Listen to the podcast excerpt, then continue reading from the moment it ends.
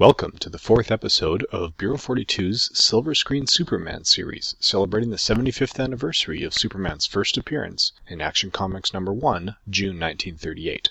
In our last podcast, we discussed the 1948 Superman serial starring Kirk Alyn. Uh, now, that serial and this episode's serial, Atom Man vs. Superman, are the two highest selling movie serials in history. They were shown on more screens than anything else, and they did very well in terms of box office numbers for both of them. They were extremely popular, which is actually pretty lucky. The 1950 series was released as the movie serials were starting to fade out, and they really died off by 1956. They were effectively killed by television. But this second serial also has an impact in terms of the history of Superman as far as the general public's concerned, and even beyond that. So the first one in 1948 was successful enough that they brought back a lot of the same talent to produce this one. So it still has George H. Plympton as one of the writers. It still has Joseph F. Poland as one of the writers. They brought in a new collaborator by the name of David Mathews. Now, given the difference in tone, I suspect David Mathews is actually is or was a comic book fan because this one is much more in line with what we see in the comics, right down to introducing some characters from the comics. As I said, it brought in a lot of the same talent. Uh, Spencer Bennet now has the sole directorial credit instead of shared credit, and since the last serial in 1949, he also directed a Batman and Robin serial, which we'll be talking about in 2014's big screen Batman series. That will probably just piggyback on the same podcast feed here. That one should be the February 2014 episode. We still have Kirk Alyn uncredited as Superman. The studios were still playing the marketing idea that, oh no, they couldn't find a human who could really pull off Superman, so they just hired the real Superman to come in and play this part. Noel Neill was still playing Lois Lane, although now they've actually changed her look so she's a lot more in line with the comics. She's got shorter hair, dark hair, and the hairstyle is very consistent with the hairstyle that Lois was using in the comics in the late 1940s. Uh, Tommy Bond is still in here as Jimmy Olsen, and Pierre Watkin is still here as Perry White. In fact, a lot of the actors who played the Spider Woman's henchmen from the 1948 serial have returned as henchmen for the new villain in Atom Man vs. Superman, including the actor Wally West. The major new addition to the cast is Lyle Talbot, playing Lex Luthor and the Atom Man. Now, Talbot has a huge resume. It's actually a 57 year career, and he was active in the acting community right up until age 85. He's had guest spots on numerous well-known shows. Some of his later appearances were in series like Who's the Boss, but he could very well be best known for his role as the General in Ed Wood's Plan 9 from Outer Space, as well as roles in other Ed Wood films. So, well, get into the production a little bit, then we come back to the plot and some of the significance of Lex Luthor and the way he's handled here. So the production is still done in a very similar fashion to the 1948 serial. Uh, they're still using animation to represent Superman in flight. So Kirk Alyn would crouch or jump, and then they'd draw in someone flying away. Now they've gotten rid of the little dust burst around his feet. So they've gotten better at lining things up in terms of where he is on screen. They use a lot of undercranking as well to represent the super speed action. Now, undercranking is a term that's not used as much anymore. Back in the earliest days of cinema, when they were recording things on film, the projectionist had to manually crank the film, both for recording and for projecting. So this worked fairly well early on when they were basically animated postcards, and that's all movies were, often 30 or 40 seconds each. Precise timing wasn't that important. Uh, sometimes some theater exhibitors would speed up or slow down rate they cranked to change the playback speed and just do it for comedic effect in terms of playing with the audience. So undercranking when you're recording film means you're cranking more slowly than you're supposed to. So you're recording fewer frames of film in a given length of time than are anticipated. So the result at the time is when you're undercranking and maybe only recording 16 frames a second instead of 24 because you're cranking more slowly, then what really happened in a second is recorded in two thirds of a second of film. So when it's played back at normal speed, things seem to be going a lot more rapidly. This is mostly used for Superman super speed effects,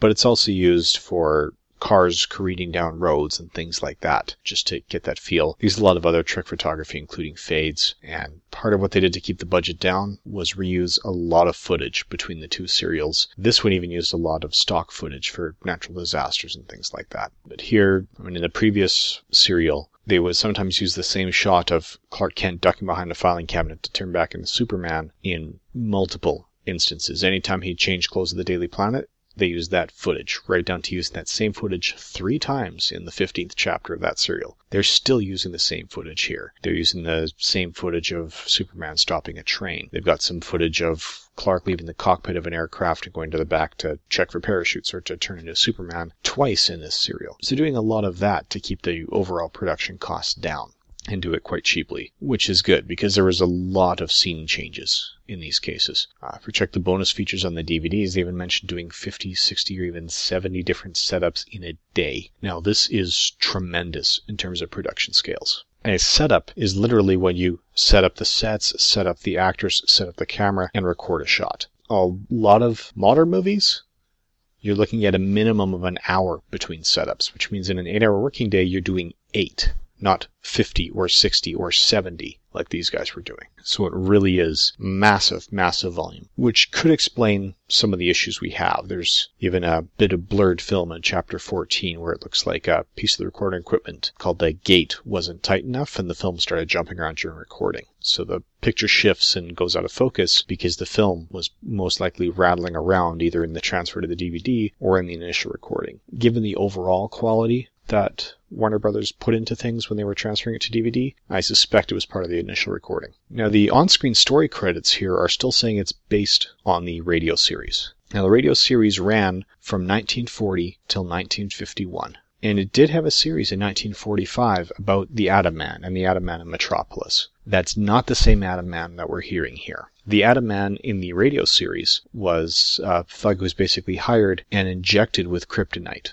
So something of a precursor to Metallo from the comics. He had kryptonite power, he could use kryptonite rays, so he had the strength of Superman, but Superman couldn't get very close to him to stop him. So that's certainly not the Atom Man they're using here. I don't know if the other storylines here were taken from the radio show. In the 1948 incarnation, they very clearly were. If they did the same in this one, it's from episodes of the radio show I haven't heard yet. I'm following the old time radio Superman show through Adam Graham's podcast called The Old Time Radio Superman Show, which is up on iTunes. At the time of this recording, we're just getting into the June 1948 episodes. So there may be later storylines that inspired this 1950 serial. I haven't heard them yet. This seems to be more of an original creation, and the tone seems a lot more in line with the comics from that era than with the radio show. Probably the most significant impact that this has had is in the introduction of Lex Luthor to the general audience. Up to this point, Luthor had only appeared in the comics. He was not part of the radio show. He was not part of the Fleischer cartoons. He was not part of the 1948 serials. He was in the comics, some of which were adapted into the daily newspaper comic strips, but he only existed on paper. He'd never had a voice before. He'd never been shown in motion before. And when Luthor was originally created, he had a head full of red hair. And at the time, the way a lot of the comics worked, it wasn't like they are today where there's artists that are specifically working on part of a shared universe. A lot of the comics at the time stood alone. So even though you'd see Superman and Batman sharing covers in World's Finest, and there was a little bit of talk in the Justice Society comics of them having known each other, even when you look in those World's Finest comics, they didn't actually meet up to this point. So sure, they shared a cover, but there was a Superman story by the Jerome Siegel and Jerry Shuster group, and there was a Batman story by the Bill Finger and Bob Kane group, and never the twain shall meet. They worked independently in two different houses. They didn't communicate. Even then, there were more factories named for the original creators, and they'd hire other artists to fill in on scripts just to keep the production levels high because the comics at the time were 64 pages. So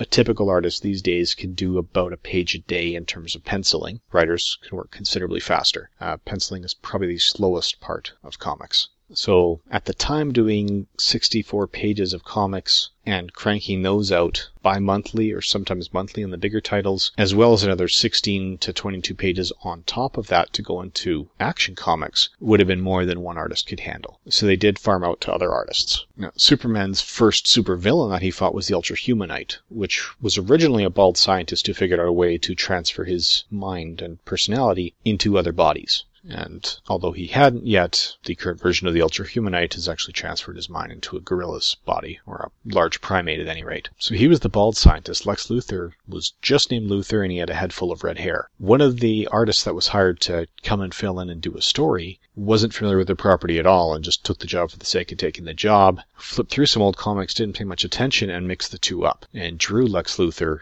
with a bald head instead of red hair. That look stuck in the comics, and that's the look that's used here. Interestingly, up to this point in the comics, Luthor had only been named Luthor. So even in the first few chapters of the serial, he only refers to himself as Luthor. It's not until about chapter 13 and 14 that he refers to himself as Lex Luthor. Now in the comics, Luthor didn't get a first name until Adventure Comics issue 271 published in 1960, which was actually a Superboy story. So Lex Luthor's first name started in this 1950 serial. Uh, in the comics, he was also purely a mad scientist, nothing else, no bones about it. Proud of the fact everybody in the world knew he was a mad scientist, right up until they went to Crisis on Infinite Earths in the mid 1980s, rebooted the universe, and at that point he became a respectable businessman to cover up his crimes. That respectable businessman cover is in place right here in the 1950 serial. I mean, yeah, he starts off as a mad scientist, he's known as a mad scientist, but when he's released from prison on parole early on, he sets up a front as a respectable businessman running a, a, TV studio. The general plot to this is that Lex Luthor has created an alter ego for himself known as the Atom Man,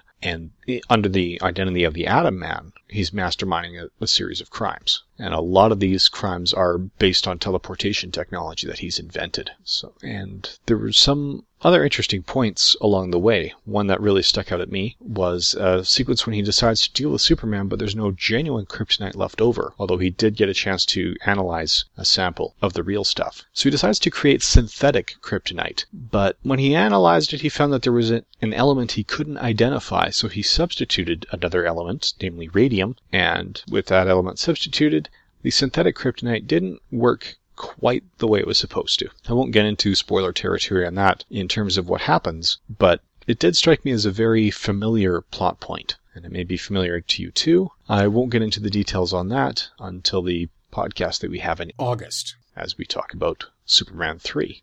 Another point that I found very interesting in this particular incarnation is that there's a sequence about halfway through when Luthor uses his teleportation technology on Superman. And in this case, he sends him to what he calls the empty doom. So, unlike Star Trek, where you disappear at one point and reappear at the other, Lex Luthor has complete control, so he basically teleports Superman away, but doesn't reassemble Superman's body anywhere at any time. So Superman is pretty much gone. He's inaccessible. He does have the ability to work around somewhat like a ghost and has limited ability to interact with other objects, but people can't see him or hear him, and he can't see or hear them. With Superman gone, Clark Kent also disappears. And the story that this takes is not one I was expecting them to see. Basically, as soon as Superman and Clark Kent have both been missing for a brief period of time, Perry White calls Lois into the office and says, you know, we've all had our, basically says we've all had our suspicions that Clark Kent and Superman are one and the same. That appears to be the case. Go write the story. It's news. We need to make sure that we publish this before anyone else. And Lois reacts like, yeah, she's always known it. Comes out, talks to Jimmy, who also reacts like, yeah, they've always pretty much figured Clark Kent was Superman. It's an interesting take. They all kind of suspect